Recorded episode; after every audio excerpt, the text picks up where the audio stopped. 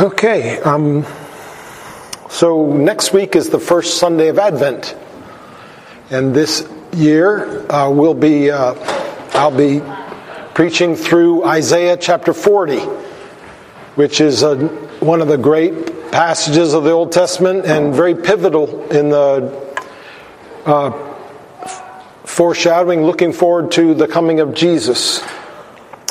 But that's next week.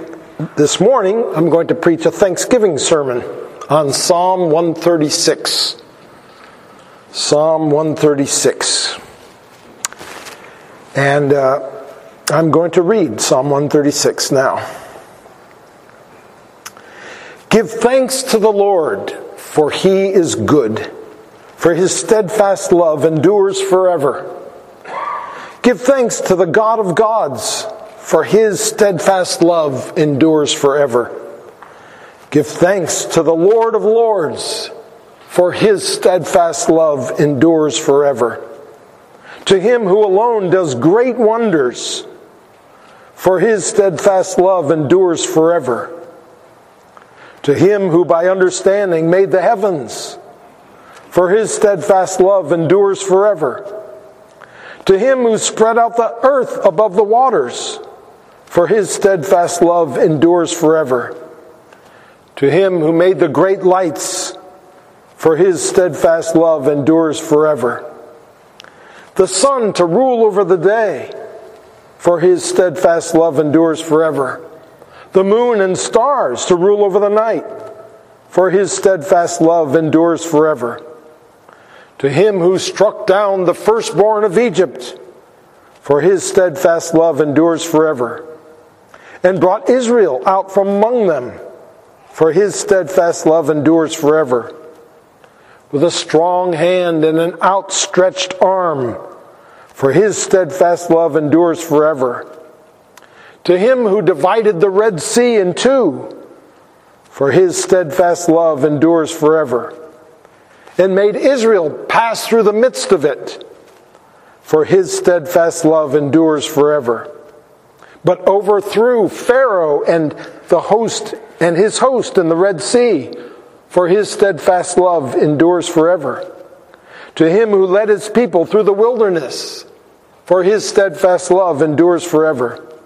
To him who struck down great kings, for his steadfast love endures forever. And killed mighty kings, for his steadfast love endures forever. Sihon, the king of the Amorites, for his steadfast love endures forever. And Og, the king of Bashan, for his steadfast love endures forever. And gave their land as a, as a heritage, for his steadfast love endures forever. A heritage to Israel his servant, for his steadfast love endures forever.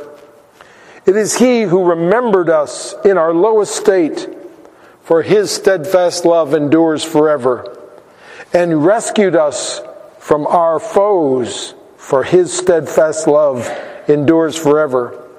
He who gives food to all flesh, for his steadfast love endures forever. Give thanks to the God of heaven, for his steadfast love endures forever.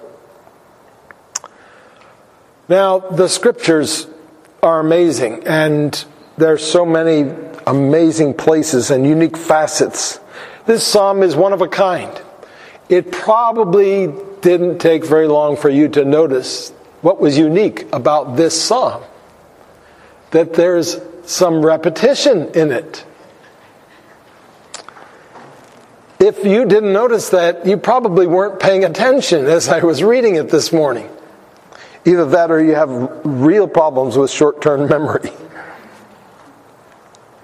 So, I'm going to do three things this morning. First, I want to look at the flow of the passage and uh, the things that he, the themes that he's talking about. Second of all, I would like to look at the uh, the significance of this um, this flow in light of this. Um, repeated refrain of his steadfast love endures forever. And finally, I'd like to look just at this repeated, this refrain, which is repeated 26 times in 26 verses, his steadfast love endures forever.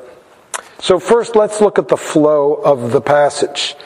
Um, the psalmist here begins by praising God and thanking God for the creation. And, and introduce introductory words of praise just in general about God and then moving into the creation. So I'm going to read the first nine verses, but I'm going to leave out the refrain. Give thanks to the Lord, for he is good. Give thanks to the God of gods. Give thanks to the Lord of lords. To him alone who does great wonders. To him who by understanding made the heavens. To him who spread out the earth above the waters. To him who made the great lights, the sun to rule the day, the moon and stars to rule over the night. So the first four verses here mentioned uh, are, are general, talking about God's goodness, and then God, referring to God as the God of gods. And you know, when, when, um, when the Bible calls God the God of gods or the Lord of lords, we shouldn't just think of that as like an intensified form of calling him God. But, when it says the God of gods, it means, you know, because they lived in a world where, where people all around them believed in different gods. And so, first of all, it was calling their God the God of all the gods, the one who is higher and above all the others. Now, they understood, of course, that they were all false gods. And yet, in other words, what they're saying is he is the one who's above all the things that everyone else thinks are great and high and wonderful. But there's a second aspect to it as well, and that's that all through the Old Testament, rulers of nations are referred to as gods. And so God is the God of all of the rulers. He's the one that's above them all. And then similarly, when it says, calls God the Lord of Lords, it refers not just to, you know, it's not just a nice thing to say about God, but it's, it's the fact that He is the authority over all the other authorities. He's the one who rules over the bosses, over the masters. And, you know, in a world that, where there was slavery, there was one who was the Lord of your master, the master of your master. And then it says, He who alone does good, great wonders. He has that power that he can do things no one else can do. Then the second half of this first part has things that have to do with the creation of the heavens and the earth. By understanding, he made the heavens. He's, and, and you know, when you think, we, we're learning more and more about the heavens with the uh, new James Webb telescope and the other telescopes that we've had, you know, out there for a long time, and just the amazing things that, that we're finding out about how big the universe is and how many stars there are. You know, I remember being amazed that I found out that, that uh, they, there's like a billion galaxies that have I think it's uh, yeah a billion no it's a hundred billion galaxies and each one has an average of a hundred billion stars and how mind blowing that is and now that is old news now with the better telescopes they think that there's maybe up to five trillion galaxies out there and so it's just mind boggling how vast and yet and there's so much to understand but it says by understanding, he made the heavens. He understands it all. He knew what he was doing. He knows how to make it all work. Amazing. And he spread out the earth above the waters. So, you know, talking about the land coming up out of the waters and, and how he, he has made the earth, the, the land that we walk on and live on. And then he, he made the great lights, the sun to rule over the day, and the moon and the stars to rule over the night. What a blessing it is that we have not only these glorious things, but so helpful for us. We couldn't live without the warmth and the heat and the light of the sun.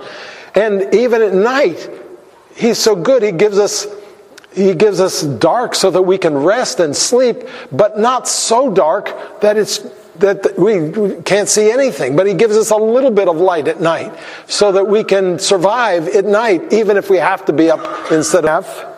The theme of the second half of the psalm from 10 to 25 is the Exodus and the wilderness wandering. So let me read that part again, leaving out the refrain. To him who struck down the firstborn of Egypt and brought Israel out from among them with a strong hand and an outstretched arm. To him who divided the Red Sea in two and made Israel pass through the midst of it, but overthrew Pharaoh and his host in the Red Sea to him who led his people through the wilderness, to him who struck down great kings and killed mighty kings, Sihon, king of the Amorites, and Og, the king of Bashan, and gave their land as a heritage, a heritage to Israel his servant. It is he who remembered us in our low estate and rescued us from our foes, he who gives food to all flesh. So first, it covers the Exodus how God struck down the firstborn of Egypt. That's what happened the night of the Passover, where the firstborn of each of the families of Egypt was, was killed by the angel of death. And yet the, the ones of the Israelites who had put the, the blood on the lintel of their doorways were spared. And then uh, it says, talks about God having brought Israel out from among Egypt with a strong hand and outstretched arm. Remember, it wasn't easy to get the people freed, and it took demonstrations of God's power to do so. Remember the ten plagues that God brought upon Egypt and how that freed the people. That's what it's talking about here. And then he divided the Red Sea in two. He parted it so they could walk across on dry ground and made Israel pass through in the midst of it it says. And then he overthrew Pharaoh and his host in the Red Sea. You remember when they followed the Israelites through the, the midst of the waters, and then as soon as Israel reached the shore, God released the waters, and the armies of the Pharaoh were, were killed in the water. And then it goes on and talks about their wandering in the wilderness said he led, he led his people through the wilderness. You remember he did that with a pillar of fire and the pillar of cloud. And he struck down great kings and killed mighty kings. The stories of Sihon and Og, these two kings that he mentions here in late Deuteronomy 2 and early Deuteronomy 3, where um, these kings, you know, Israel is, is wandering and trying to get to the area, the that where God has given them the land, and these kings find out about their presence and they go out and they attack them. They're, they're, uh, in their animosity, they attack Israel, and God gives Israel great victories, and they inherit their lands. And, uh, and so it's not just the wandering, but actually the gift of the promised land to God's people um, is included here. And then there's some final reflections on the Exodus and the wanderings in the wilderness. It says, He remembered us in our lowest state. That seems to be referring to the, what happened when they were slaves in Egypt and oppressed, and God came to Moses. And what did he say to Moses in Exodus 3? I have surely seen the affliction of my people who are in Egypt, and have heard their cry because of their taskmasters. I know their sufferings, and I've come down to deliver them out of the hand of the Egyptians and bring them up out of the land to a land flowing with milk and honey.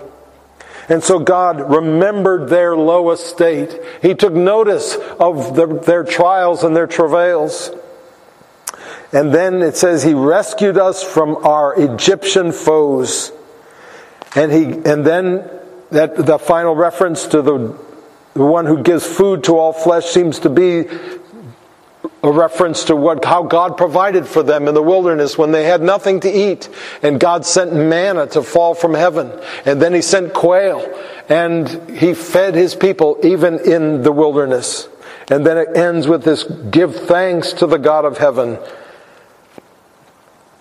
So, in light of this story, these events that occurred that he lists here, and in light of the fact that after each one of these declarations of uh, uh, or description of a certain event is followed by the pronouncement that his steadfast love endures forever. It seems to me that, that uh, there's an important lesson for us to learn in this, even about our own lives and about our own past. As we think through our history, our personal history, maybe our family's history, we need to punctuate our understanding of our own past with reminders of the steadfast love of the Lord. Now, if you went back through these stories that have been mentioned here, and we don't have time to go through them all, but virtually all of these incidents that are described here in the story of Israel are incidents which involved um, distress, which involved scary things, which involved painful things. Um, when Moses, for instance, showed up to deliver God's people, remember, things got worse before they got better. And the Israelites began to wonder whether this was even a good idea to try to be to let Moses deliver them. Because remember Pharaoh said, "No, now from now on, from now on you have to make your own straw and make just as many bricks." So it looked like he was doing harm. And so these things weren't all fun and games. These are real problems, and the problems involved stress and trauma and pain. Remember when Pharaoh's army had pinned the Israelites against the sea, and there was no place to turn. They were in a situation, a hopeless situation. The sea on one side and the enemy on the other side. And, and uh, so this was not a fun time for them. Remember when they were in the desert, they, they finally got across and then they are there. And it's like, this is a desert. Where, what are we going to eat? What are we going to drink? There's nothing here.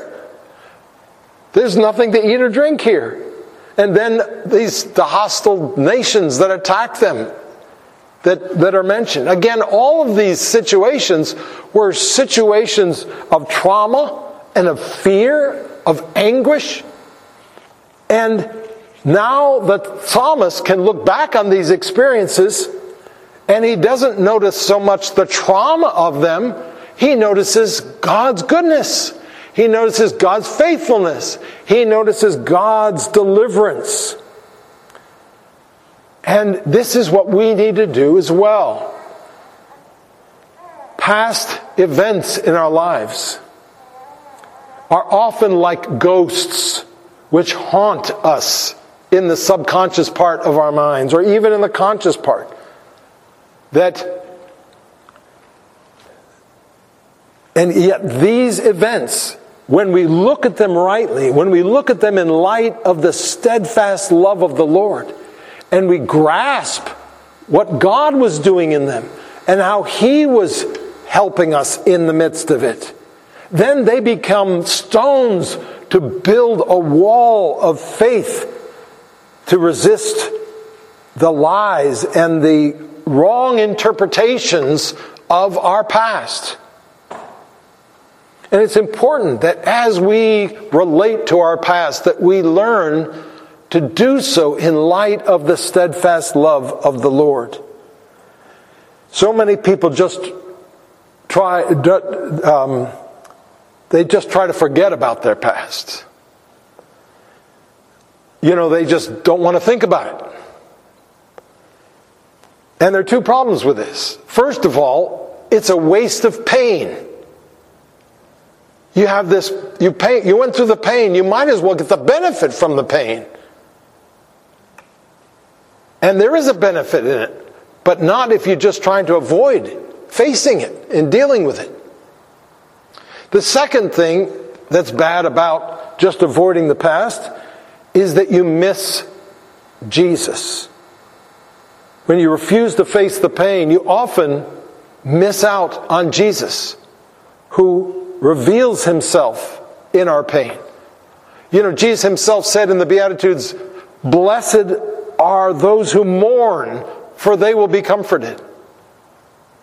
But if you refuse to mourn, you'll never get God's comfort.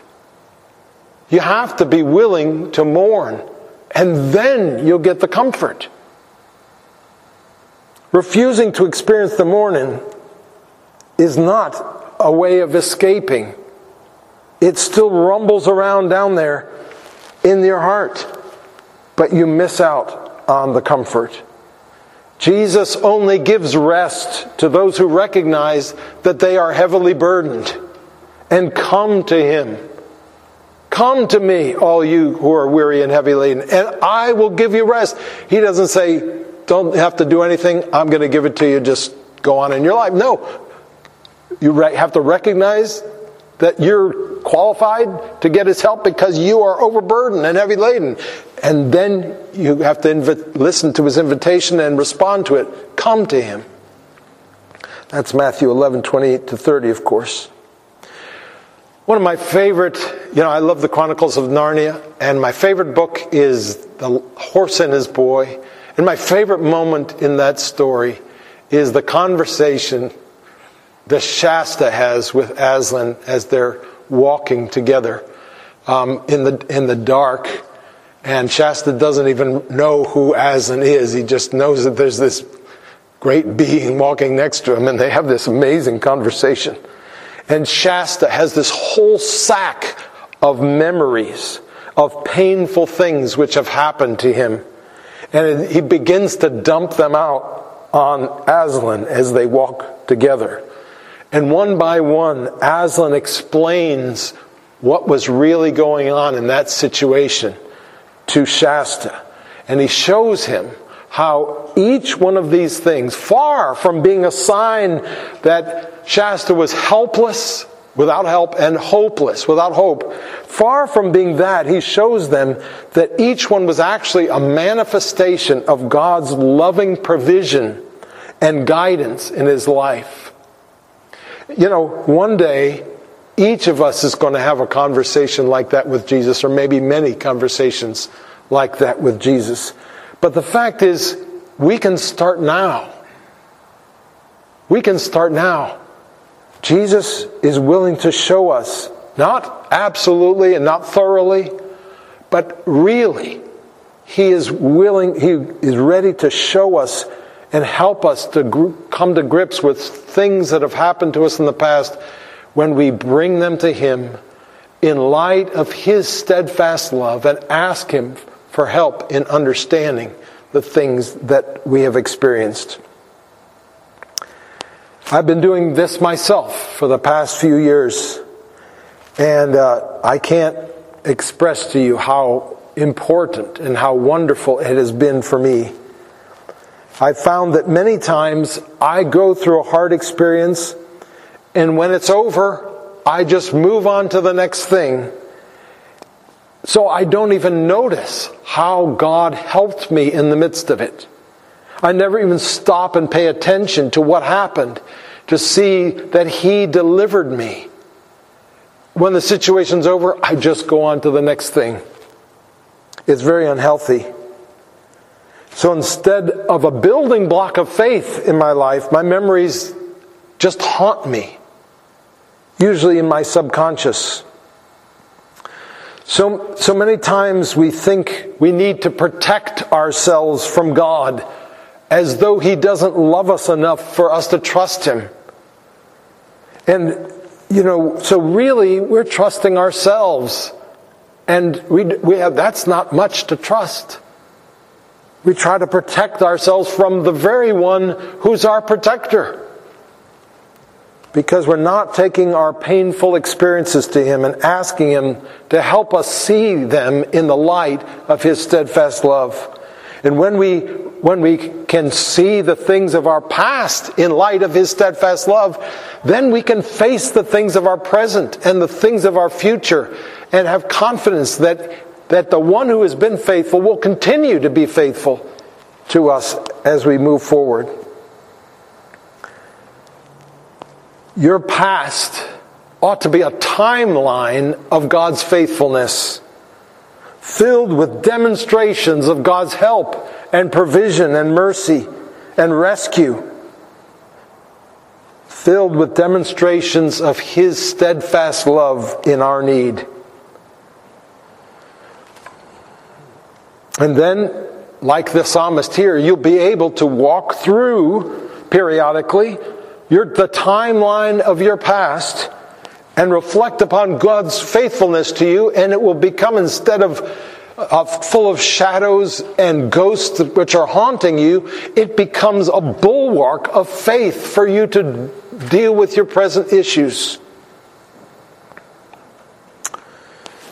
Like some of you, we rely on a fireplace to keep our house warm during the coldest parts of winter and I can't wait to start it this afternoon for the first time.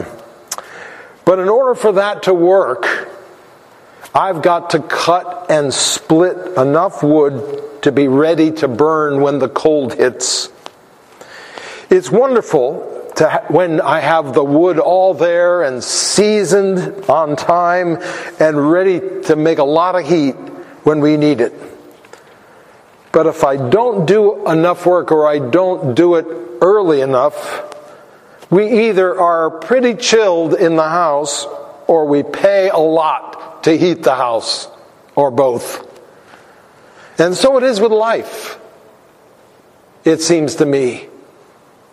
There is preparation to do. The wise man builds his house upon the rock, not during the time of storm, but during the di- days when there is no storm, so that when the storm comes, his house is secure and he is able to stand firm against the storm.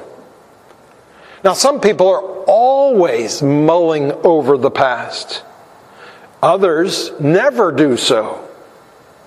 But what this psalm teaches us is not just to review the past, but to visit the past and find God's steadfast love there.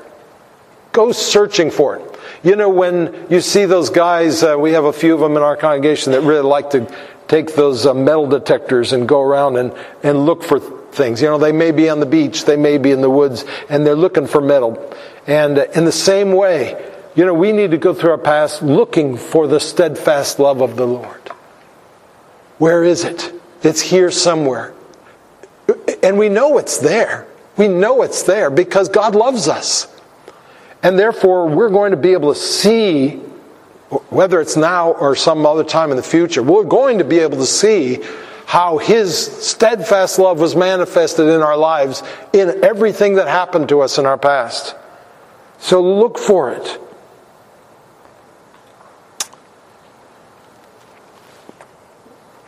But now I'd like to hone in on the refrain, which is, and by the way, if you are interested in really taking this task on, if you have always resisted going through your past and somehow this has helped you to maybe convicted you that you need to really address things in your past, I'm more than happy to be whatever help I can be in that process. But now let's look at this refrain, this the steadfast love of the Lord endures forever, which is repeated 26 times in this psalm. Even though it's like 10 syllables in English, it's only six syllables in Hebrew. It basically just says, literally in the Hebrew, to eternity, his chesed, his loving kindness, His steadfast love to eternity. His steadfast love. The, the woman who first introduced Marianne and I uh, just had this word, chesed, in Hebrew, tattooed onto her arm in Israel. And uh, so, and her first tattoo, you know, not the kind of person that you think is going to go out and get a tattoo, but she got this tattooed on her arm just this last week. And, uh, and so what is, what's so amazing that would drive a boomer who never got a tattoo before to get a tattoo of this word on her arm? Well, as I've told you before, Hesed is the great love word of the Hebrew Old Testament, just as agape is the great love word of the Greek New Testament. Chesed, which is translated here steadfast love, it's only one word in the Hebrew, but it's translated steadfast love because it, it has to do with being faithful to a covenant. And therefore, marriage is a good analogy. It's really two concepts that we think of as two different things put together. One is love, and one is commitment. And when you put love and commitment together, that's chesed. And uh, so it refers, that's why it's called steadfast love.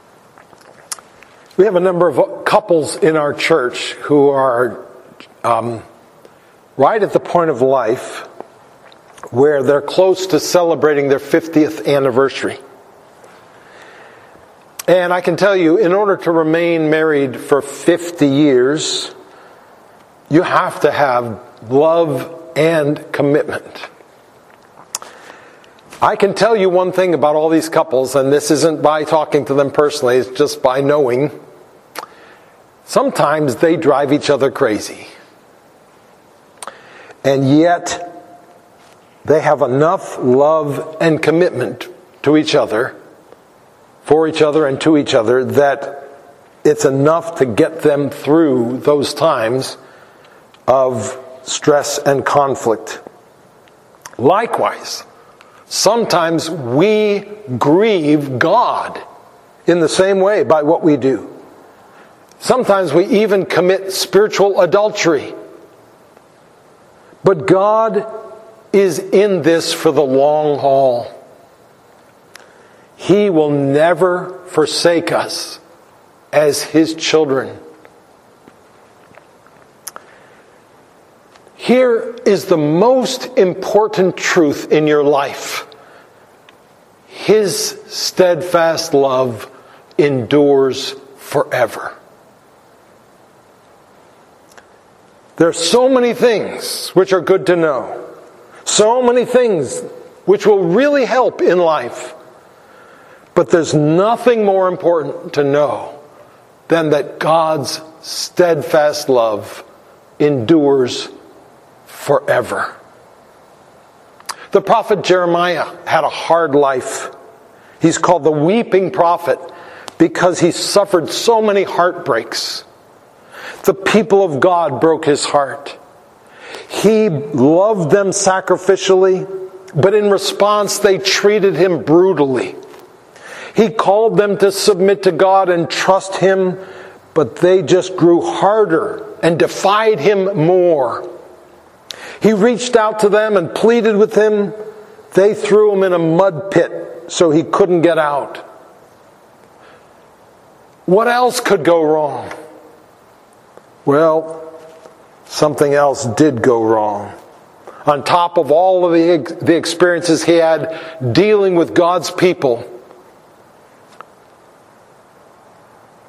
the Babylonians came and they attacked Israel, Judah and Jerusalem. They not only captured many of the people, but they laid the holy city to waste. They destroyed God's temple. They smashed the walls. They demolished the houses and the other buildings. It was all rubble. Jeremiah was so upset, along with the rest of the people, that he wrote a number of lamentations expressing his grief and the grief of his people. And of course, they are collected in the book of Lamentations, which comes after the book that bears the name of Jeremiah.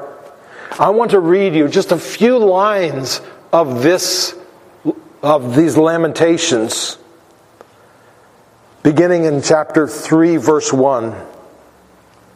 I am the man who has seen affliction under the rod of his wrath. He has driven and brought me into darkness without any light. Surely against me he turns his hand again and again the whole day long. He has made my flesh and my skin waste away. He has broken my bones. He has besieged and enveloped me with bitterness and tribulation. He has made me dwell in darkness like the dead. He has walled me about so that I cannot escape. He has made my chains heavy. Though I call and cry for help, he shuts out my prayer. He has blocked my ways with blocks of stones. He has made my paths crooked. He is a bear lying in wait for me, a lion in hiding. He tore me to pieces. He bent his bow and he sent, set me as a target for his arrow. He drove his arrows deeply into my kidneys. I have become the laughing stock of all peoples, the object of their taunts all day long. He has filled me with bitterness. My soul is bereft of peace. I have forgotten what happiness is. My endurance has perished. So has my hope. Now, it's just hard for us in contemporary America to really be able to grasp the intensity of Jeremiah's misery and his pain. And that's just one little taste of it. But how was Jeremiah able to survive this kind of pain? he actually tells us right after the passage that I read to us. In Lamentations 3 22 and 23, he says this But this I call to mind, and therefore I have hope. The steadfast love of the Lord never ceases. His mercies never come to an end. They are new every morning. Great is your faithfulness. He says the same thing as we read in Psalm 136. The steadfast love of the Lord never ceases. If we know that the steadfast love of the Lord for us never ceases, we can withstand anything. You know, Satan is the accuser of the brethren. He tells us that we're too dirty to be cleansed. He tells us we're too sinful to be forgiven. He tells us we're such failures that we'll never succeed. He tells us we're too unlovable to ever be loved. Those are his lies.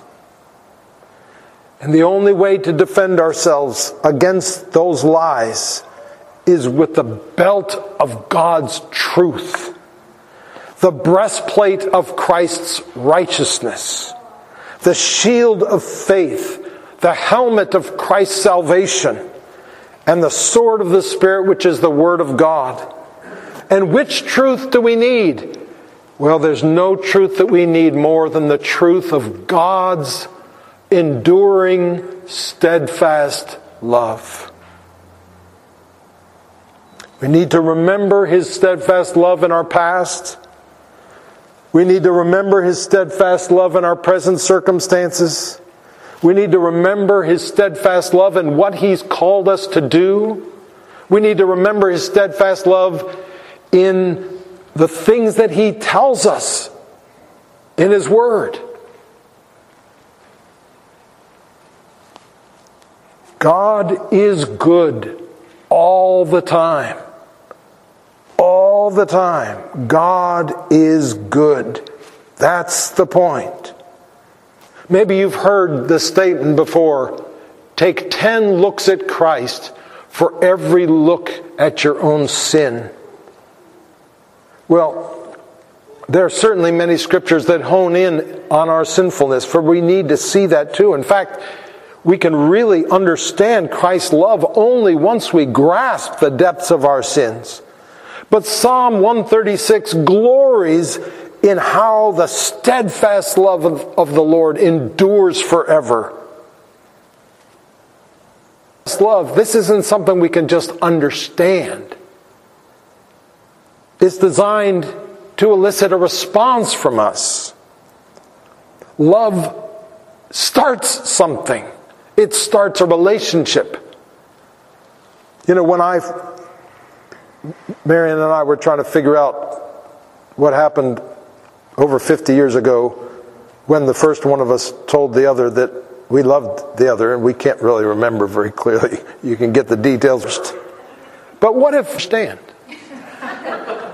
Now, there are many things that I understand is the perfect answer. You know, the, the, the, the gas tank is almost empty. I understand. That's what I want to hear. But when I say I love you, that's not what I want to hear. I want to hear thank you or I love you back. And that's that's the point here when it comes to God's I love you. God's declaration that his steadfast love endures forever. This psalm isn't just a theological reflection on God's love. This psalm is interactional. The psalmist is reacting to God's love and calling us to do the same. Give thanks to the Lord, for he is good, for his steadfast love endures forever. Give thanks to the God of heaven, for his steadfast love endures forever. And so I will call you in the same way this morning. In light of the great steadfast love of the Lord for you, Give thanks to God. Draw near to Him. Love Him back. Let us pray. Heavenly Father, we thank you that you repeat this truth 26 times because, Lord, it takes a lot sometimes for us to get the point. Help us not to be deaf to this powerful refrain that your steadfast love endures forever. And teach us, O Lord, to live our lives and to view our lives always in light of this precious truth. We pray in Jesus' name. Amen.